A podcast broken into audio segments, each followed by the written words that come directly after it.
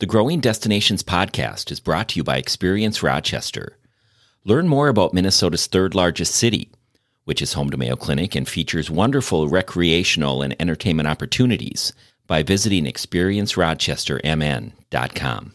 I think we really benefit from community partnerships. That's one of the things that has made our exhibitions really stand out in the time that I've been here. And I think that those exhibitions that we do in partnership with other organizations really have um, a much deeper meaning and a much deeper influence for our visitors more art is more art. I will always, I will always say that, and that is really exciting to see that um, art has a place here, and it's there's a need for it, and it's it's wanting to grow, and there's lots of different companies and different things you can see if if you look and you're you're seeking that. It's exciting.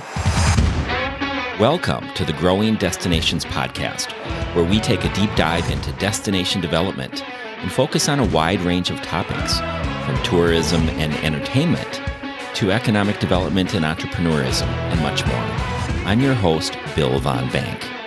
Art plays an important role in any community.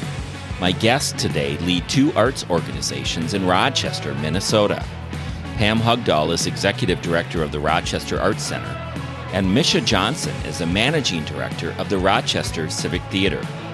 Their long tenured organizations have emerged from the COVID 19 pandemic with renewed optimism.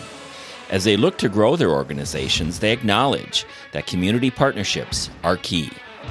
Misha Johnson, Pam Hugdahl, welcome to the Growing Destinations podcast. Thank you for having us. Thank you. It's a pleasure to be here. I'm excited for our conversation today. Before we talk more about your organizations, I want to learn a little bit more about yourselves. Pam? I am the director of the Rochester Arts Center. I've been here since 2020 and um, really enjoying the vitality of the arts in Rochester and seeing it grow as we come out of a difficult time. But it's just, it seems like it's flourishing and lots of wonderful opportunities in Rochester here. Misha? I am a Rochester native. I graduated from Mayo High School and then I left to do professional theater out in Colorado.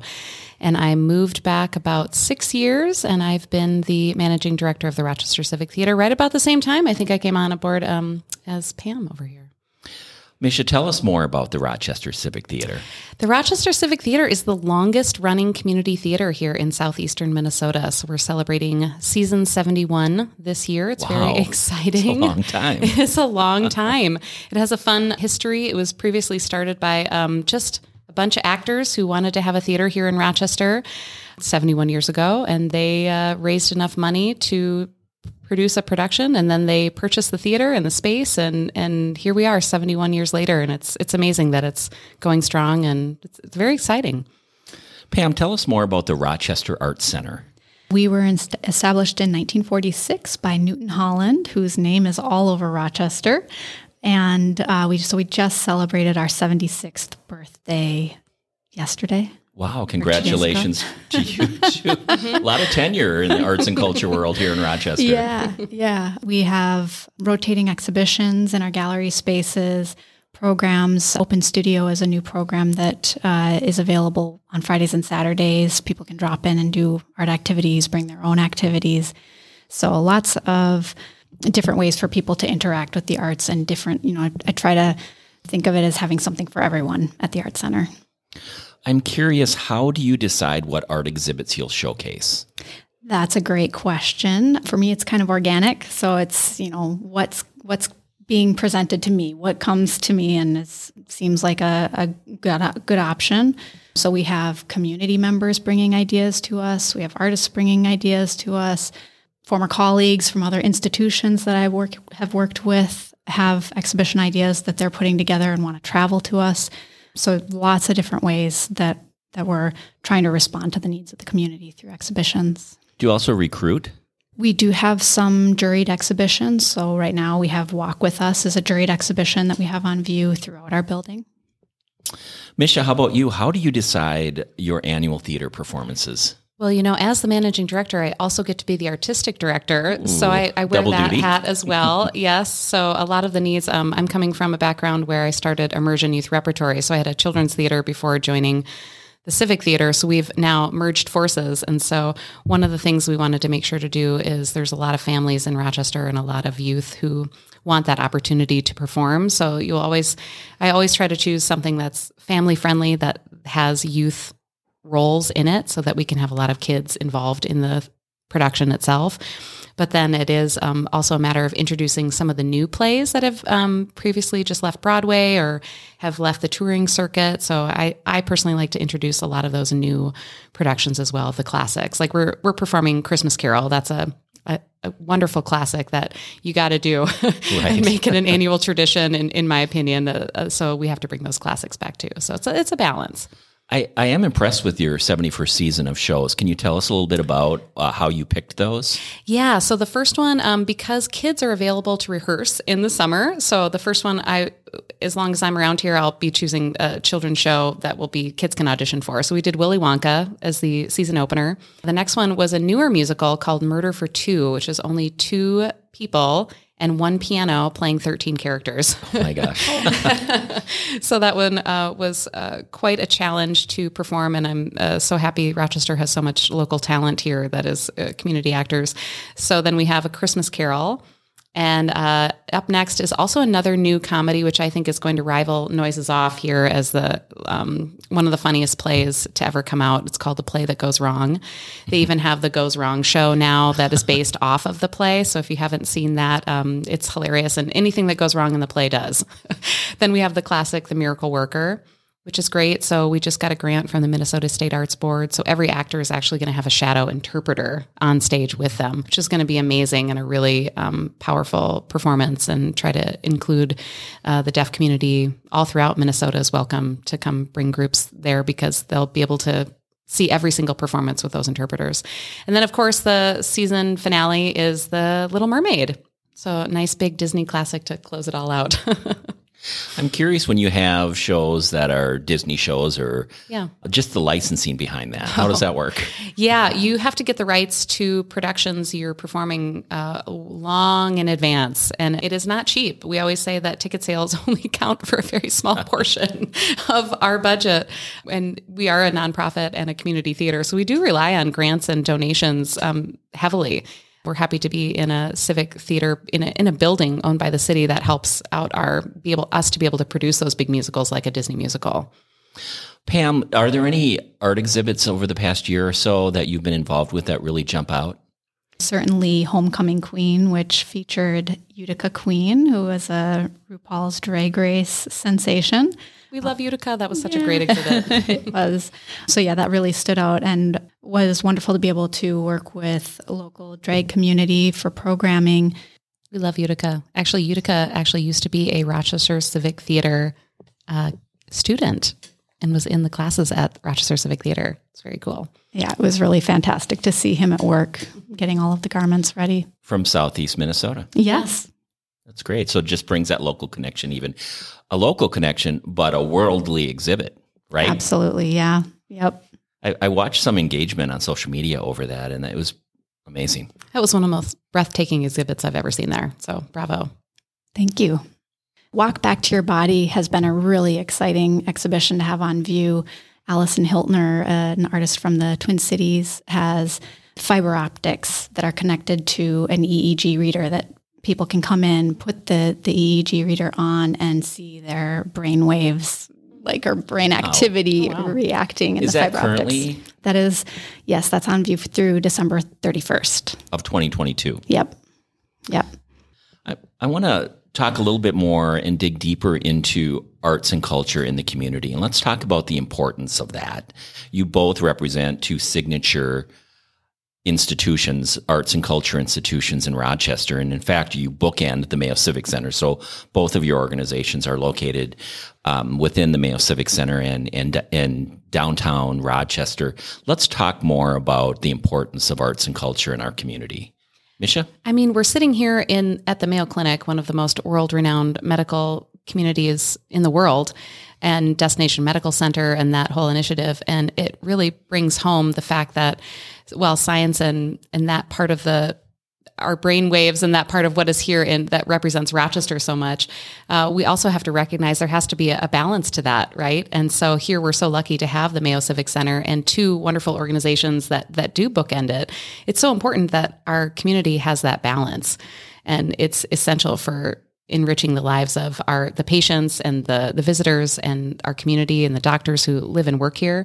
I think our organizations are incredibly important to the vitality and vibrancy of Rochester. Pam? Yeah, and that was actually kind of the founding um, mission for the Art Center was to have a, a community art center that really met the expectations of what the city does from a scientific point of view. So to have kind of a balance between the arts and the sciences in Rochester.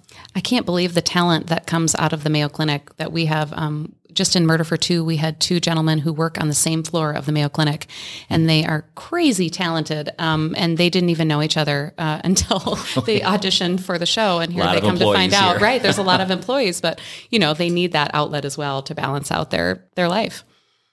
How do you both engage the community to bring arts outside of your organizations and then bring the community to your organizations?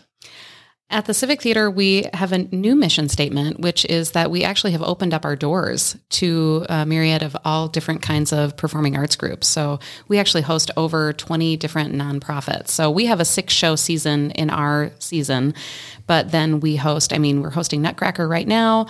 You're going to see other theater companies, other dance companies over in our space as well. So we really end up being a performing arts complex within our facility of our two different theaters. And very inclusive. Exactly, very inclusive. So now, because our doors are opened up, there's all kinds of people who have access to that space as they need it. Pam? We have a very broad mission statement that emphasizes diversity, equity, and inclusion and has for many years. It's always been about bringing people in and making sure that people are able to experience the arts and the benefits of the arts. So we I think we really benefit from community partnerships. That's one of the things that has made our exhibitions really stand out in the time that I've been here and I think that those exhibitions that we do in partnership with other organizations really have um, a much deeper meaning and a much deeper influence for our visitors. I think that's an interesting point. The community partnership is so important because one of the main things that we have seen at the theater by opening up our doors to other different groups is we've seen an influx in not only our ticket sales, but their ticket sales because when we all do this together, we all thrive because they may come to see the Nutcracker and see that a Christmas Carol is happening and didn't know that until they came to show up for their kids' dance show. And that's exactly what it's about is, is by doing it together, we can all help each other in the arts. And you build some loyalty and advocates. Absolutely. And we all need that in the arts. I'm curious in terms of your connection outside of Rochester and, and the arts world in general. Do you have relationships or partnerships or collaborations with, for example, the arts community in the Twin Cities or around the country? Yeah. yeah, we're really looking forward to an exhibition that we're bringing in from the Katherine Nash Gallery at the University of Minnesota. It'll be traveling to the Tweed Art Museum and then to us, and this will happen in 2024, featuring artwork by Native American artists. So we're we're looking forward to that, um, and that's you know based on a relationship that I've been building in the arts since 2000. So you know over 20 years of of building a network. Misha? I would say the same thing being in uh, Denver community, which is a larger theater community. You do develop a lot of connections and especially with new playwrights, you have the pulse on what is touring on that Broadway scene and making sure that we're bringing that to Rochester, that we're still on par and on pace with what is happening in the rest of the country, I think is really important. And I'm, I'm happy to have had that experience here to be able to bring that to Rochester as well. It's great to see how the art scene has really been energized over the last few years. One of the rubs Rochester has gotten, however, is that it's it's not really an arts community as compared to some of its neighboring communities, but certainly that's changing and maybe maybe the criticism should never even be be you know lobbed at Rochester because it's it, there's so much diversity in this community around arts. Can you talk a little bit about that? Being a newcomer to Rochester and and arriving in the pandemic, it was hard to know was this was it always this quiet or was there is there a cool factor that I'm missing? But I get the sense that it's growing or that it that there used to be something and it kind of fell away and now it's coming something new is developing. And one of the things that I like about that um, is that I feel like you know, I was in Minneapolis for 15 years and there was a scene and you had to be cool to get into the scene. and, um, and, you know, I, I was always kind of on the peripheral and, um, and I feel like here, Rochester, there, there isn't a scene that, that you have to try to break your way into that there's, there's room for lots of people to be doing lots of different things and, um, very, you know, exciting, energetic time. You know, you've seen a lot of different theater companies and dance companies emerge out of the pandemic and um, just before it. And I think that's really exciting for Rochester. And everyone always asks me, Oh, do you think that's a, are you worried about that? The competition of more theater companies? I go, no. Are you kidding me? The size of Rochester and the amount of visitors and, and people that we have here? No more art is more art. I will always, I will always say that, and that is really exciting to see that um, art has a place here, and it's there's a need for it, and it's it's wanting to grow, and yeah. there's lots of different companies and different things you can see if if you look and you're you're seeking that. It's yeah. exciting. I totally agree, and like that that energy builds on its on mm-hmm. each other. So Absolutely. when you walk down Broadway and you stop by Tree Dome and Art Heads, and then you end up at the Art Center, and then you go out to lunch, like that that sounds like a perfect day. Yeah, and you know they've done a great job in the city too of of simple things, giving money for murals and being able to paint the electrical boxes. I mean, that is right. all, you know, great initiatives to make that happen. And the RDA being able to have the, you know, event grant. And I, th- I think that's all great. And those are things that need to keep happening in Rochester. Well, it was cool to see during the pandemic as uh, the city and, and others were trying to help even the restaurants with expanded outdoor space by giving them more space into roadway right. and, and turning these ugly concrete Jersey barriers into art. Yeah, it was beautiful. It was really exciting. We hosted the Rochester Repertory Theater at our now they have their own space. They have their own building, which is great for them. But they had to come over to our venue because during the pandemic, all of the restrictions, we were only allowed 20% capacity. Mm, and so right. their 20% capacity, you know, was you know 15 people and so it didn't really make sense for them to produce theater mm. there but it was great to be able creative to have solutions creative solutions to be able to to start hosting other groups it was it was nice to, we all got to work together well it's also fun to see you know the craft beverage scene has grown so much in Rochester, and now you're. I just look at a, a, organization like Thesis Beer Project, where they do a lot of live music, or Forager, and so many of these places where they create more opportunities for artists and musicians to have a place and have a voice. Yeah, it's again. I grew up here, so I graduated from uh, from Mayo, and I remember when we got our first, you know, coffee shop. That was a that was a big deal. Let alone a brewery or other coffee shops that have the ability to perform. So Rochester's come a long way. It's exciting. Both your organizations have dealt with financial struggles in the past. Those struggles happened before you both took over uh, at, in your roles. Um, and then on top of that, COVID's, can you give a status report for your organizations, Pam? COVID presented a lot of challenges. There was also a couple of lifelines with uh, PPP loans. Um, so you know, it, there were some some pluses and minuses coming out of the pandemic, and I think kind of a lot of different societal changes.